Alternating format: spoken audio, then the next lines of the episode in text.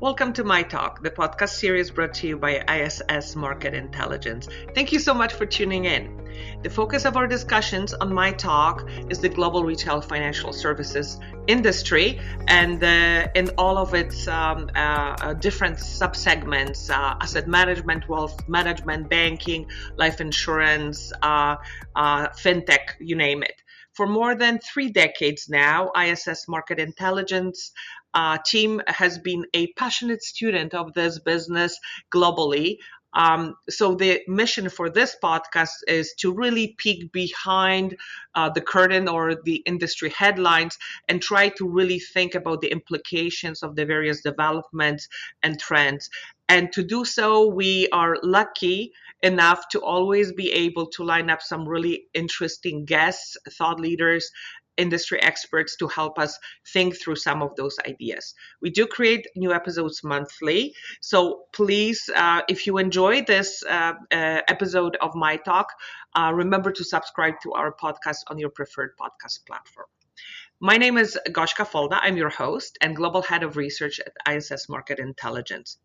In the last episode, uh, we took a, a deeper dive um, and uh, uh, looked at the that our forecast of the U.S. Um, investment fund business. Um, this uh, area of work has been kind of our uh, our stomping ground for more than three decades, going back to our genesis with Strategic Insight in New York um, and investor economics in Canada. Um, today, we're going to pivot away uh, from the investment funds uh, manufacturing side of the business and focus on the distribution.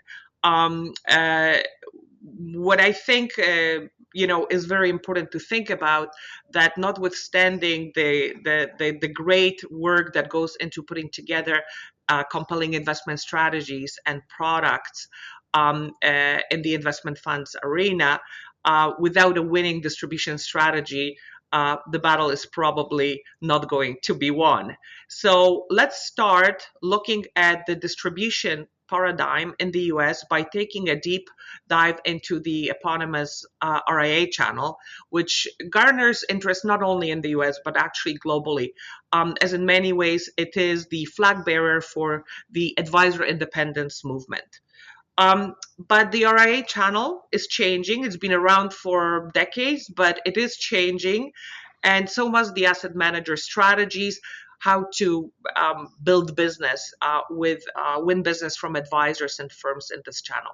So to illuminate on this particular topic, I'm joined by my uh, ISS Market Intelligence colleague and a longtime friend, Dennis Gallant. Dennis is associate director on our product engagement specialist team, and he brings with him a wealth of industry knowledge, deep expertise built through a great career in research consulting and advisory. Uh, I like to call Dennis our US wealth management research guru. He is one, uh, without any doubt. Um, Dennis is right now in the process of putting the final touches on our um, new uh, research study that is going to be exclusively focused on the RIA research and is going to leverage the wealth of data and information from a variety of sources that we have within ISS Market Intelligence. Welcome, Dennis. Thank you, Goshka. Thanks for having me. Thank you. So let's get right into it, Dennis. Um, uh, as I mentioned, the RIA market has been around for decades. Is it still an area of focus uh, in the marketplace?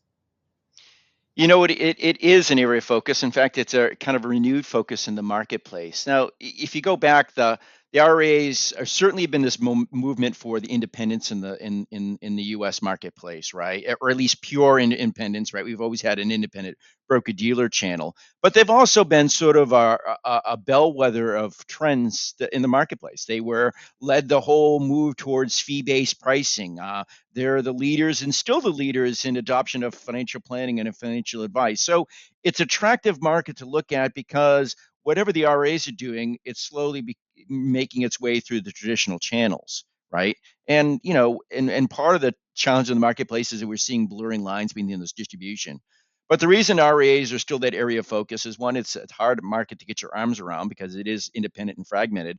Um, but it is the benefactor of growth from other channels. So So where we see some firms either struggling to grow or we see other channels, uh, you know, um, contracting a bit, you're seeing the RIA market actually gain uh, in terms of firms and assets at the expense of every other channel. So it is the channel of growth. It is the channel of large practitioners uh, and and of those that are considered sort of uh, you know best practices in the marketplace. So I think every firm is is if they're not targeting it, they're refining their efforts to go after the RIA marketplace again.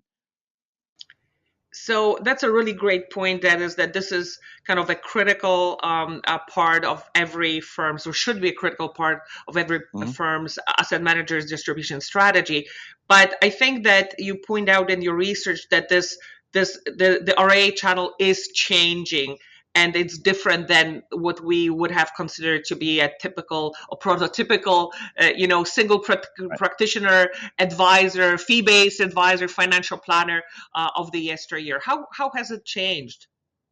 It, it, it, it, it, it's it's two things. Some of it hasn't changed at all in a sense that it is still a wide-ranging, very very uh, geographically spread marketplace, right? Uh, they range from mom and pop shops to these large hybrid enterprise type practices that are out there in the marketplace. And I think firms have always struggled with how do we identify the types of firms that are most likely to use our services, our products, our capabilities, and how do we support such a diverse area, right? Geographically, there's no centralized access with a broker dealer. So those issues still exist in the marketplace. But what has changed is is the nature of a couple factors. One is you know you you see this this fintech revolution. So you know the marketplace has been matured in a sense that that you're seeing firms that have always struggled with the ability to scale an independent practice. In the past, you had to pull together all your technology and your tech stack, and you had to do a lot of stuff by yourself. You didn't have a home office centralized capability. And we've seen this growth of platformization of the marketplace that has really, really accelerated the ability for advisors to sort of break away and say, go independent and set up their own RIA shop. And not only set up their own RIA shop, but really scale that business. And so we've seen a much more growth in professional uh, professional practices that are out there. Uh, the you know where uh, firms, you know, we used to track firms that were you know, back in my old Cerulli days that were, you know, half a half a million and up in assets, right? We're talking firms that are five, six, seven, 10, 20, 30 billion, you know, a 100 billion with terms of being an aggregator plus. So we've seen these firms move into this enterprise realm. Um, we've also seen a nature of the types of advisors that are going independent. You know, in the past, to become an RIA, you sort of had to be an entrepreneur, right? In the pure sense that that not only did you want to pursue fee based, but you had to figure out how to run your own business. And there's still a bit of that that overhead there, but the tools, the capabilities, the infrastructure are making it much easier. And so you're seeing a lot of advisors coming in the marketplace that have a different approach to uh, the market. Um, um, they're more planning oriented, they're more service oriented. Uh, they're more likely to maybe even delegate assets rather than manage themselves. Um, they may be interested in joining larger firms. So I think the technology has changed the way the marketplace has looked, the large and scaling of these advisor practices, right? And there's sort of changed behavior. I think for a lot of firms, um, while there's still distinct channel, there's a lot of overlap in this whole fiduciary environment that's growing in the U.S. marketplace. That firms are are are are, are finding better centralized access points to the marketplace. So it's become an opportunity because it's growing in assets. It's become a growing opportunity because uh, the advisors are a little bit more, um, uh, there may be more opportunity to sell in a traditional sense. And it's changing the way firms are even looking at them from how they're deploying sales teams. Do I have a dedicated effort or not? But we can talk about that in a few.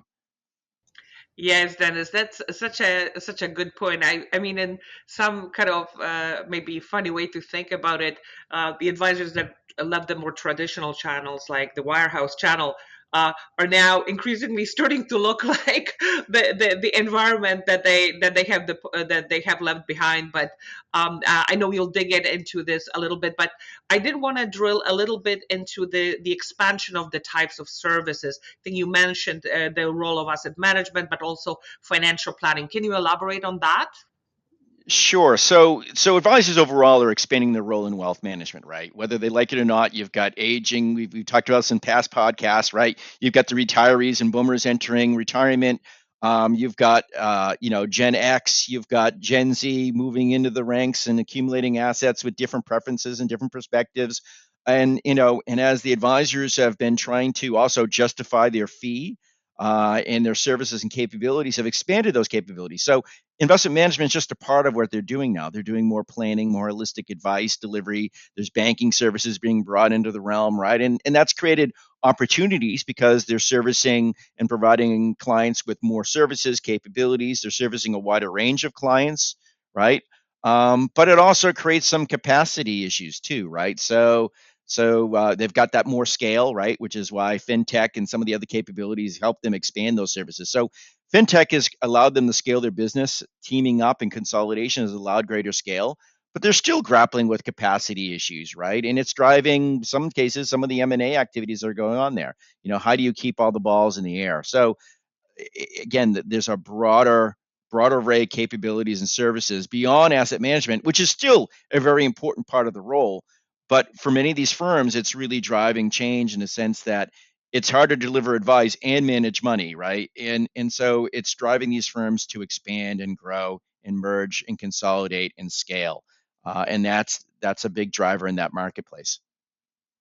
And I think that's like a perfect segue to um, to uh, uh, to the uh, kind of the changing role of asset or investment management, I think is a perfect segue to to exploring how these firms are changing in the way that they secure uh, the product or investment um, management or asset management services from their their providers. Uh, can you talk a little bit about the rising um, uh, role of the pro buyers at RIAs? Sure. So so RIAs have always been, you know, manage the money themselves. They broke away. Many of them came from the investment management industry. So as a core coming out of the trust and asset management industry going back into the early 90s, right? Many of them came in uh, with this new service and they're portfolio managers by trade. Um, but for a lot of the advisors, you know, the the money management again is an area where it's getting harder. It's becoming more and more competitive, and, and competitive pressure actually starts act from from the from the wirehouse end. You know, wirehouses have driven a lot of their their business to go after more affluent clients, and affluent clients have greater demand for for services. They want alternatives. They want more sophisticated portfolios. Um, so so as those groups of advisors and that competitive pressure to go after the affluent market, that competitive pressure, RIAs have had to step up their role in asset management you know, at the same time, because they're doing all these planning issues, right, and they have all these tools that allow them to scale their business, there's like, well, you know, where do I find the time to to really do all of this? And so it's created sort of a bifurcation in in the marketplace, and um, you know, and for a lot of RIAs, you know, they're they're either looking to I'm going to join a firm that has greater investment capabilities or I'm going to build out my own CIO team and capability. So you're seeing a lot of these team practices build out a CIO team and they get three or four analysts. And these teams could be 10, 10, 10 analysts, could be three analysts, could be 20 analysts, depending on how big it is. But but the reality is that investment advantage, investment management's become more sophisticated because it can be. We can integrate more solutions. Uh, and the advisors realize to compete, especially in investment management, where do I where's the best use of my time? Is it doing client development, doing advice, or managing the money. And in a fiduciary environment, think of it too. These are all fiduciaries now, right? So, you know, the advisor can certainly manage parts of the portfolio, but there are there are certain sleeves of the portfolio where they can add enough value. They don't have that expertise. So if you're not adding that ex- expertise internally, then you need to consider outsourcing and delegating it. So no matter which way you turn, um, the advisors are either becoming more pro buyers where they start to look very institutional like in how they're managing money and they have you know a very structured approach right or or the flip side you're dealing with um, you know an outsourcing where they may be using an sma manager or they may be using uh, you know a model portfolio for sleeve of their portfolio and to access those products is through a different provider and through a through uh, through a, a more pro buyer experience. So we're seeing a much more pro buyer uh, uh, environment across the the the, the, the marketplace. Um, you know, I was just writing a section on SMAs and, and, and dual contract versus single contract. And, you know, traditional RIAs aren't very big into dual contract uh, you know SMAs, right? Because in some ways that's what they do, right? I'm a I'm a dual contract, you know, that's what I do. Why why would I give up? I'm that's the core of of my role. I'll use a single contract here and there, but even that world is changing here and there, especially as you get these breakaways entering these firms called what we call super hybrids to the aggregators, where they're starting to join teams where they are providing solutions to a wide range of folks. And I think the best uh, example of of this pro buyer movement is what we call these enterprise RIAs that are emerging in the marketplace. These are shops that are behaving more like a large enterprise institution, given the name, uh, than their predecessors. And I think that's a huge area of focus among asset managers, but I think across the any vendor going to the RIA marketplace is looking at, at them. So we'll we'll circle back, Dennis, to the topic of how um, how the, this kind of emergence of the pro buyer community at RIAs impacts the the type of engagement that asset managers have to bring to the table and that relationship. But let's uh, maybe just quickly do a level set on um, uh, how we define enterprise RIAs. I think you you use the the terms enterprise and then also hy- hybrids aggregators. Can you unpack that for us a little bit? So yes, and and it it's not a it's it's it's an area or a, a group that every firm defines slightly different, right? So we've seen a lot of consolidation and M and A activity, right? We've seen growth in team practices. So we see these advisors crossing the billion dollar AUM mark, start getting the seven eight billion, and and as you start to see this emerging group, um, you see these enterprise RIAs that provide a, a more centralized approach to how their business. So they range in different types of firms on one spectrum, what I call super hybrids. These are firms that are affiliated with with an independent broker dealer or may even have their own brokerage license, right? Um, they they came out of the independent BD marketplace. These are called OSJs, long independent. But these are firms that have built, you know, a, a, think of it as a broker dealer within a broker dealer, or they've built a wealth management platform themselves. So they've centralized fintech, they centralized compliance, they'll help with business development, right? They'll help with your marketing. They'll help with money management, whatever you want to do. And so to attract especially advisors that are looking to leave the confines of, of the wirehouse and hope to monetize their practicing by going independent, um, these are a great access point for those solutions. I can go to a super hybrid firm and it's a very turnkey solution. Um, and I can scale up my business really fast and they can help me convert things. Um, and again, um, they've centralized a lot of those capabilities. They even, in some cases, uh, with these firms, you're even an employee of the firm, right? You're operating under ADV. So, from an asset manager, well, I'll stop. But so we've got that group, and then it runs the spectrum of firms like Hightower and Focus Financial, which are aggregators, right? CI Financial. These are firms that have acquired other RIA firms, and the consolidation continues, right, to scale those practices. Because again, even even if you're a you know a large team practice and you've grown to a billion in assets to get to the next level to really scale your business like anything there's like you know the technology requirements the infrastructure the compliance keeps exponentially rising with it. So the aggregators have come together to help consolidate that. It's a way to also monetize your business faster right? So RIAs can find that. But but again you're seeing a lot of these firms start to centralize capabilities. Now not every firm centralizes everything here, right? So asset managers still have to, and other firms still have to think about whether are they centralizing all the technology. So if you're if you're a, a uh, performance reporting uh, uh, provider or an asset management firm, you really have to understand what firm you're talking to. And there's around 40 or so of these firms out there, depending on how you define it. Some of them call them mega RIAs, but they become really attractive because they are centralized, because you can go through a centralized portal that there is a known entity of firms that are tied to this. And again whether you're pushing a technology platform or you're pushing you know certain investment solutions it becomes a centralized access point. And these firms are wielding great great levels of, of, of, of assets. You know we're talking you know most of these firms are north of 10 billion in assets under management. That is exceedingly high. So it's attractive because of their centralization and it's a growing market. We're seeing every day there's another firm that crosses that that line into what we consider the enterprise marketplace. And I think that speaks to what I mentioned in the first place, this professional uh, and a professional, you know, business growth of the marketplace has been pushed for years, but I think it's finally manifesting itself where they're not just little independent shops and mom and pops that they're really trying building out as business lines. Yeah, then that's such a great point. But I think that connected to that is also how asset managers then engage uh, engage with these various entities, and I guess they have to cover the the waterfront from the mom and pop shop all the way to the, as you described them, the mega RIAs with centralized access points. Uh, what are some of, of these sales support challenges that you are seeing as you're talking to the various asset managers and wealth uh, managers? The the historical uh, issues have, are, are still the same, right? It's coverage of this marketplace, as you mentioned. There's mom and pop shops. There's uh, there's there's you know there's large uh, you know there's mid-sized teams. There's large teams.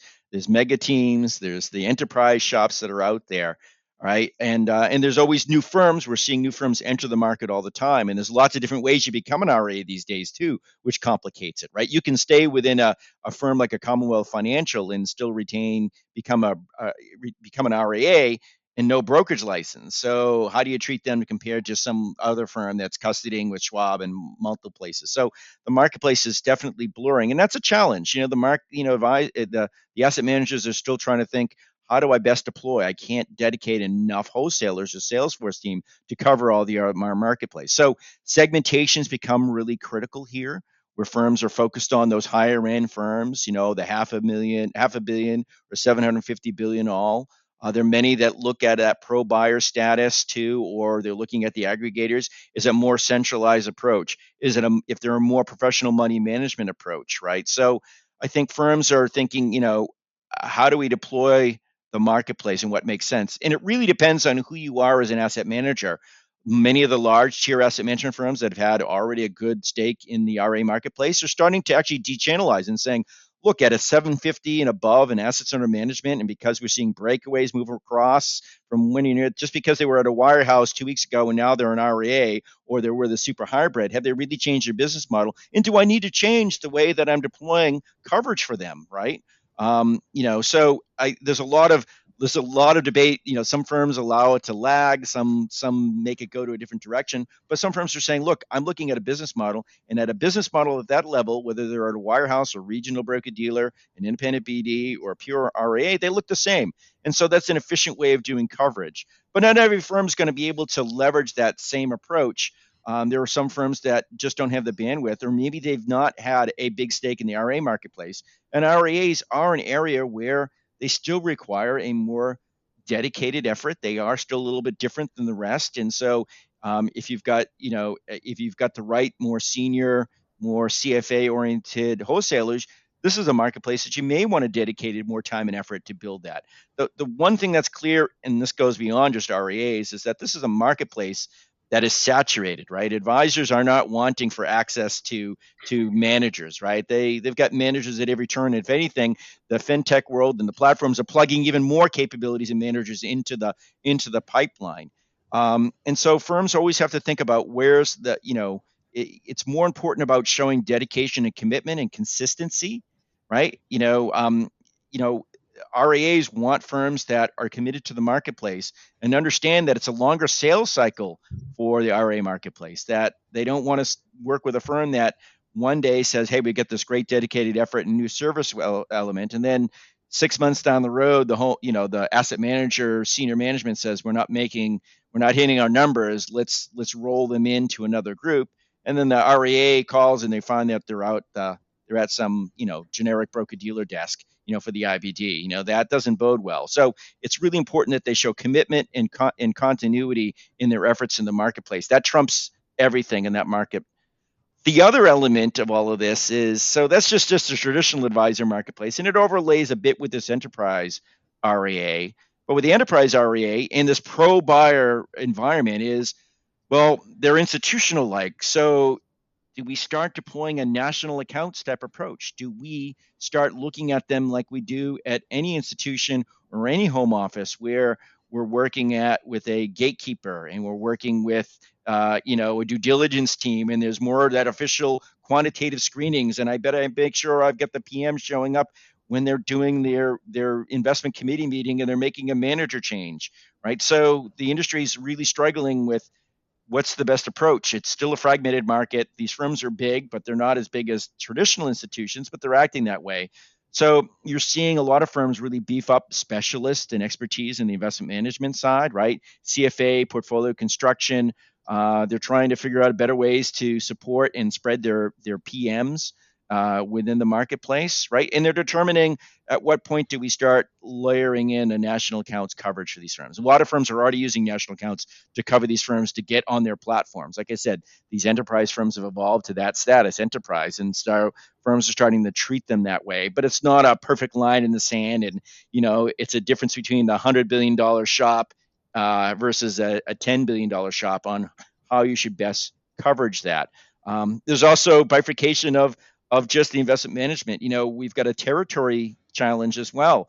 Um, RIAs have always been hard to cover from a territory standpoint, but now because of consolidation, you could be showing up at an RIA's office in Chicago and you find out that they bought a fixed income team a year ago, and that fixed income team is in LA, and the analyst on fixed income is in LA, and that's outside the territory of that wholesaler. So how are you going to coverage those problems? So there's lots of challenges in this marketplace. I think you know again, it, as it's grown in assets and that centralization, it makes sense, but it doesn't mean that there isn't opportunities with those emerging smaller shops. As we mentioned early at the beginning, it's a new entrance every day into this marketplace, and so today's 150 million dollar and uh, AUM advisor practice could be tomorrow's 350, 400, and five years be at 750 million dollars. So everyone has to really do, I think, a reevaluation of their segmentation and deployment of their sales force. And it's not a one size fits all. Every firm has to go with their strengths in order to deploy properly. Yes, Dennis, these are such great points. Uh, I, I, think that you, the, the, the, the two things that I really took away is that idea of um, understanding your buyers. So segmentation is really critical mm-hmm. and understanding what the firms are and appreciating that there are nuanced uh, differences. As you said, that not every enterprise uh, RIA or mega RIA is the same as, as another mega RIA or enterprise RIA. So really thinking through uh, about that, understanding the intelligence that's out there about the firm in the market. And the other thing I really love what you talked about, dedication, consistency, continuity that's all about relationship. And i think that we all know that in this channel i think relationships still matter. Even if it's a relationship with a centralized access point i think it's important. So dennis just uh, maybe very quickly market outlook for rias i think people who want to know more have to buy the study but otherwise can you just give us a, a kind of a 30 second uh, outlook for the ria market so it's going to continue to grow and consolidate. I think even during this d- difficult period right now, where maybe cash is not as easily available to drive M&A, I definitely think as we come out and the economy starts to strengthen even more, we're going to see further consolidation down the road. So the mega firms will get even bigger mega firms. Um, there'll continue to be this growth in the marketplace, but I also think there'll be further blurring. I do see efforts where the independent BDs um, out there building out more capability. So RIAs are going to exist across the spectrum now. And so it's going to complex. I used to say that, tell everyone that RIAs aren't going to take over the world. It's just that everyone's going to start looking more like RIAs. And I think that's becoming very true in, in that environment. So I think it's a positive in the sense that we are becoming more centric in in how advisors are behaving, the services and the investment advice.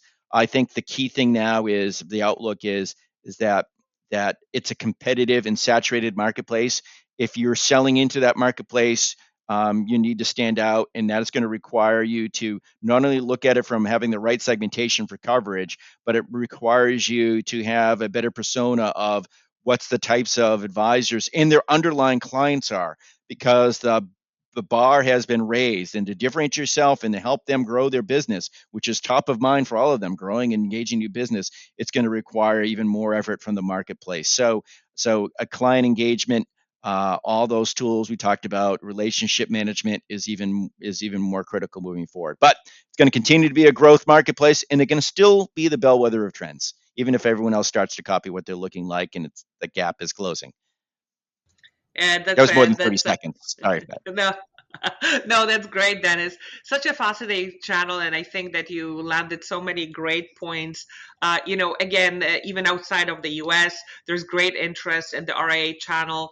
You know, as that as I mentioned, flag bearer for advisor empowerment, independence, but also for the fee based practice, for holistic financial planning practices. So I think there's just uh, so much to dig into this topic. We could talk for another 15 minutes, but we're going to take mercy on our uh, on our listeners. Thank you very much, Dennis. Uh, as much as I love to talk uh, about product in this business, at the end of the day, uh, I, as I said, the battle is won and lost on the distribution front lines, and RIAs is where a lot of action is at.